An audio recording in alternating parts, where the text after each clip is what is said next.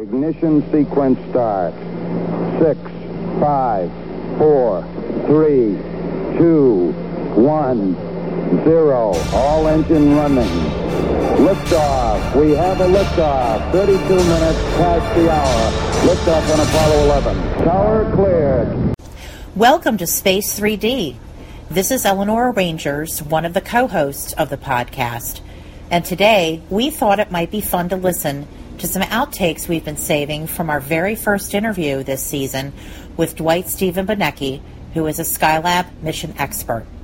He's published mission reports for all three Skylab missions and is getting ready to debut a documentary called Searching for Skylab this July at SpaceFest in Tucson, Arizona. Dwight was a delightful interview, and there were so many interesting anecdotes from his discussion with us, which did not make it into the first podcast. So we thought that a separate episode might be fun to create for our listening audience. One of our other co hosts, Emily Carney, performed the primary interview functions during our initial recording, so you might hear her on some of these outtakes. And as a bit of a plug for our esteemed co host, Emily was recently recognized by the National Space Society as the 2018 top social media space evangelist for that little Facebook page of over 14,000 members called Space Hipsters. Congratulations, Emily. In this first nugget, let's listen in on Dwight discussing the general health of the last Skylab crew and how their mission helped to bridge to the next U.S. space launch system known as Shuttle what, what, one thing I can say, I, I wanted to bring this up.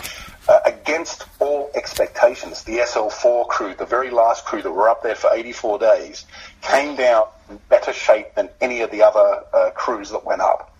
And that completely threw the medical analysis team down on the earth because they expected the opposite. They thought the first crew would be coming back down in the best shape, the second crew second best, and the third crew the the worst shape. And they proved them all wrong, and they came down with better metabolism than anybody else. Hmm. That's incredible. What, what, what do you chalk that up to? Uh, Ed Gibson was saying to us they were very, very regimented about making sure that on a daily basis they had a minimum of half hour uh, uh, physical exercise. Okay. And uh, again, going by memory here, I think they increased that to one hour. I can't remember, or that was a recommendation they did for, for the crews for, for the shuttle missions. Um, another thing, just to deviate uh, slightly, SL4 was in principle the very last um, mission before the shuttle flew because ASTP, although they did experiments, was much more of a symbolic mission. Yes. Um, uh, basically capping off Apollo, whereas Skylab was the last mission where they were studying every single aspect prior to the shuttle flying. And when you read the uh, the crew debrief in in the mission reports book, uh, you will see it's a very different debrief to the Moonwalker crews from Pete Conrad and Alan Bean. They were very matter of fact, blah blah blah. We did blah blah blah, and you know everything is regimented in, in the typical discipline style. Whereas the SL4 crew being all rookie, and the uh, bridge crew to the next uh, uh, level of, of, NASA's program, which was the shuttle, were very, very conscious about constructive criticism of what can be done to improve because they were already thinking eight years in advance when, when the shuttle would fly. Mm-hmm. They were very, very uh, descriptive in every single shortcoming. When you first read it, you're like, well, guys, you know, you're being a bit harsh here. But then when you when you look at it from the point of view of how they were wanting to help the upcoming shuttle crews, uh, their their debriefs were probably the best because they were so concise. They were very very particular about the problems that they experienced being up there for 84 days. That that was way longer than any any shuttle mission ever flew for. And they figured, well, we, we've got to put this information to good use. In this next anecdote, Dwight provides us with some background on how Skylab came to be, including how it even got its name. That was great. Can I ask one one last question um, regarding the, the, the genesis of Skylab? Because as memory serves serves me, initially we we had planned up to Apollo 20, but then when those programs got canceled, everything kind of got re envisioned into the Apollo Applications Program And I, I was just, I, I can't remember how did we end up deciding to go to Skylab and then uh, deciding, oh, hey, this is a great opportunity to get more long duration exposure and actually start looking at some of the physiology that's occurring up there? Cool. Um, good question. When you look at the genesis of NASA, a space station was always the center point of any plans they had. It was only until Apollo became very much a reality in planning that they uh, pushed to the side because of the, the method of going to the moon, which was lunar orbit rendezvous. And that did not have a need then for a space station. The original plan that Wernher von Braun was, was imagining was a space station would be up there and serve as a waypoint for astronauts coming up to then further fly onto the moon. And when Apollo came about, they decided everything would be contained in the one rocket. The command module and lunar module would fly coupled together to the moon. The lunar module would detach, go down to the surface, come back up, dock with the command module, and then they would fly together back to the moon, ditch the lunar module, ditch the service module, and just land the command module in the ocean. And that, that's how those missions took place. But Wernher von Braun was always very adamant he wanted a space station. And so uh, he fought very much to have the Apollo applications program uh, become a reality. And it was in, I think it was 1970 that they they uh, named it Skylab. It was a, a, a, gentleman in the Air Force, I can't remember his name, unfortunately, came up with the idea. It's a laboratory in the sky. Let's call it Skylab.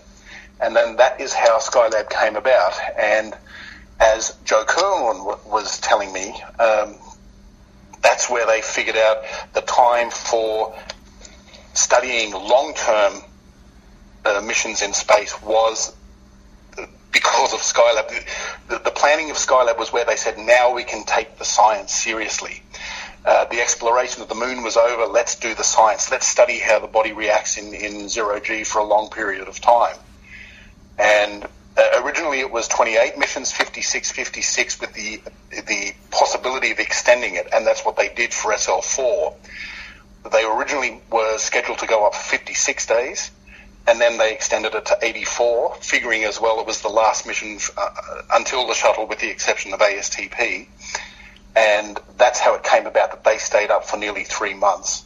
And uh, thank God they did. It's just uh, it's of of all the missions I think for the science alone they did for the video demonstrations and things. It's my favourite mission, and I'm so glad they stayed up there for that amount of time. Yeah. Some of you may be wondering, how did Dwight become so Skylab obsessed? Well, we did manage to ask him that very question. Curiosity, Dwight, is how did you get interested in Skylab? It goes back many, years. when I was nine years old, uh, in in the uh, primary school in in Sydney, uh, another student had put up a little sign that said Skylab is falling and it's going to hit Australia. And from that day until the, July 11th, 1979, I went to bed scared, uh, how to put it nicely, scared out of my wits, as did every other school child my age. We were nine, ten years old. And I remember the night where it came down, I was just, because as a little kid, you assume it's not going to hit anybody else except your house. so from my, from my sort of very, uh, just before my teen years, I was aware of Skylab because it hit my homeland. And I remember as with the extreme enviousness of reading about the, the kid in Western Australia who found the piece and was flown to the United States and got $10,000. and myself and all my friends were like, what would we be able to do with $10,000? I could buy all the Lego I wanted. and then uh, um, uh, how I got into Skylab was actually like properly seriously when I was writing the book Live TV from the Moon, I had the fortune of speaking with Stan Lebar, who was the head of the Westinghouse Lunar TV program. And we would always talk about Apollo, and he was very proud of what they did on Apollo, but he, he always would come back and go, look, Apollo was great, but what we did on Skylab, Skylab was fantastic and blah, blah, blah, blah, blah. And he said to me as well, had they not had the problem and had to, to put the parasol through the uh, camera port, they would have put a TV camera on the end of the T027 experiment, extend the TV, uh, the, extend the pole, and shoot Skylab from a distance of I don't know how far that thing went out, but you see the shots of the shuttle when it's orbiting to dock with the ISS. They were going to do that with television footage for Skylab. Wow. oh, that would And they had to ditch that idea because they couldn't use that port for the TV camera anymore. Yeah. Oh, gosh. That would have been really cool. wow. So, uh, the, the, and I was very fortunate to, to, to pick up an old collection of VHS tapes that somebody had gotten from uh, JSC many years ago, and they were all Skylab recordings.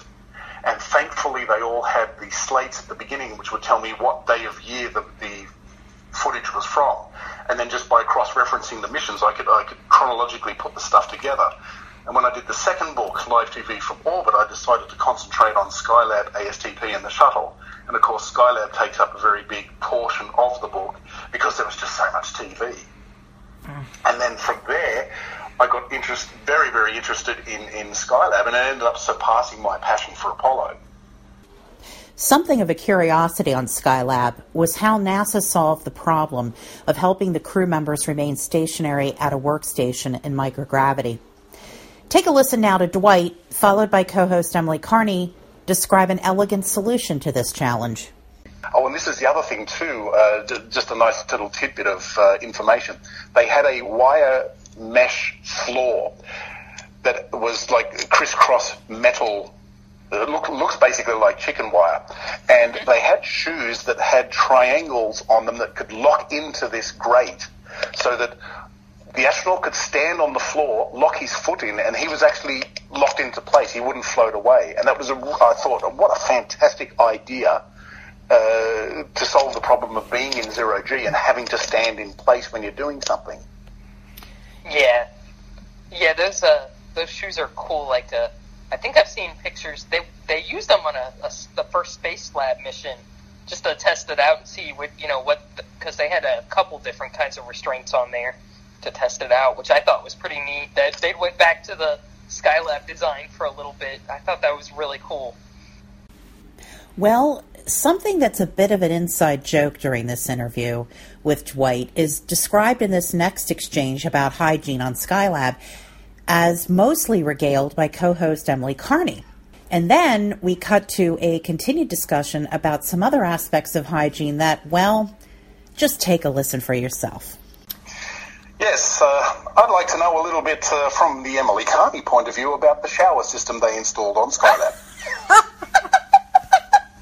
well, um, yeah, well, uh, this doesn't really have anything to do with space medicine, but I'll, I'll discuss it anyway. Uh, they did have a shower aboard uh, Skylab. Um, there's a very famous uh, picture of astronaut Jack Lousma, who I would like to add is a very uh, nice guy and a, a, really good sport. He's got a good sense of humor because, um, you know, Jack Lousma is, and I, I consider him, you know, he's an iconic, you know, Apollo era astronaut. He, he flew on Skylab, you know, one of the probably the most successful you know, Skylab, I mean, they were all very successful, but they were dubbed a super crew, and they got a lot of their, you know, more than their objectives done. And then, you know, he goes on and flies the shuttle and lands it at White Sands, which is pretty incredible too. But um, what he's remembered for probably the most is uh, posing in the Skylab shower and uh, you know covered in soap. And um, and it's funny, I've actually talked to uh, Lousma about this picture in question. You know, he's very modest. He was like, I was wearing shorts. He was wearing those orange Bermuda shorts that they had, um, and he only used it, I believe, uh, from what, if I'm remembering correctly. I, I hope I am. Uh, he only used it that one time because uh, it was very time consuming. Because uh, uh in zero gravity or microgravity, uh, water acts like a gel. It doesn't act like uh, water, you know. So there's no gravity. So you know, it, it, it's very hard. You basically have to squirt it on using like a gun, like a jet, and it gets everywhere, and it's it's it's you know you have to kind of wipe it off immediately. So uh, he said it was a very time consuming process and not very convenient. So um, he only used it really that one time, but it did work well. I mean, it got them nice and fresh and, and clean. But um, they found that uh, you know just sponge baths, what they what they use in the ISS now, basically uh, work just as well uh, and was much more convenient. Uh, there was one uh, Skylab did not use who would not use the shower, who refused. Uh, uh, I put his name out there, but I don't want him getting mad at me. So. yeah, I know who you're talking about too, and I won't. Yes. so Emily knows. I'm pretty sure I have uh, a photograph or film footage of every single Skylab crew member under the shower. Yes. Ah. Yeah, he's even got Kerwin in the shower. Oh my gosh. Wow, because I've only seen stills of Conrad and of course Jack. So that's Oh, I can even go one better than that. I, and it had to have been it had to have been part of the engineering records. They wanted to see how the astronauts went to the toilet. So there, I'm looking at this footage that we're, we're analysing for the film, and I see Pete Conrad come into shot in the in the bathroom. And Emily, you've seen this. Yes. And I'm looking at it. Next thing, he pulls his pants down and goes sits on the toilet. I'm like, uh, what? yeah. And it's, Yeah, I'm it's both performances he does on film. oh my gosh. Yeah, he was probably the unfortunate guinea pig for that. I'm. Yeah. Wow. Yeah. He do, I, I, never mind. I'm not saying anything. He was not in bad shape. You know. I mean, I don't know. Whatever. Little short dude on the toilet. I can't say I drooled over him, but you know, it was uh, a funny video to look at. Yeah. Long duration spaceflight can be a challenge for the body to recuperate from, even when you're in great shape. Take a listen now to hear what happened to Skylab 4 crew member Ed Gibson when he made some unfortunate assumptions about his post flight physical abilities following his time on Skylab. He actually this coming coming. This is something to do with medicine. So um, I don't know if you want to record this. Uh, he said when because they they were overconfident when they came back down to earth because they were so healthy, he decided to go for a five mile run or thereabouts. The two days after they came back to earth, and he said his his joints couldn't handle it because the uh, the cartilage around the knee deteriorates a little bit, even though they were in good shape.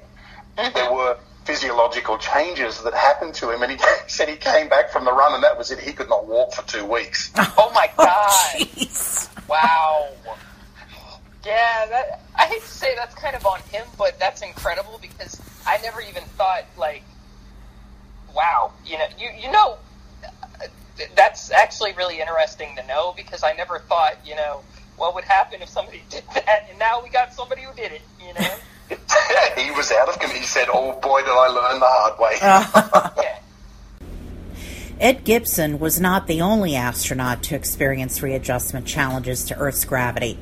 Here, Dwight gives two more examples of this, citing experiences of Skylab crew members Jack Lousma and Joe Kerwin when they returned from their missions.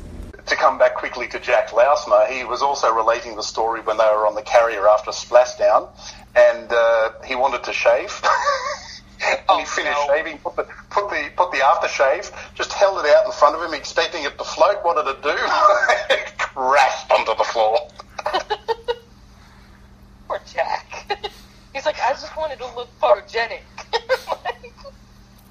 I, th- I think it was actually even Joe Kerwin that said uh, he got out of his bunk ex- expecting to float to the other side, and he just went. oh my god. Wow.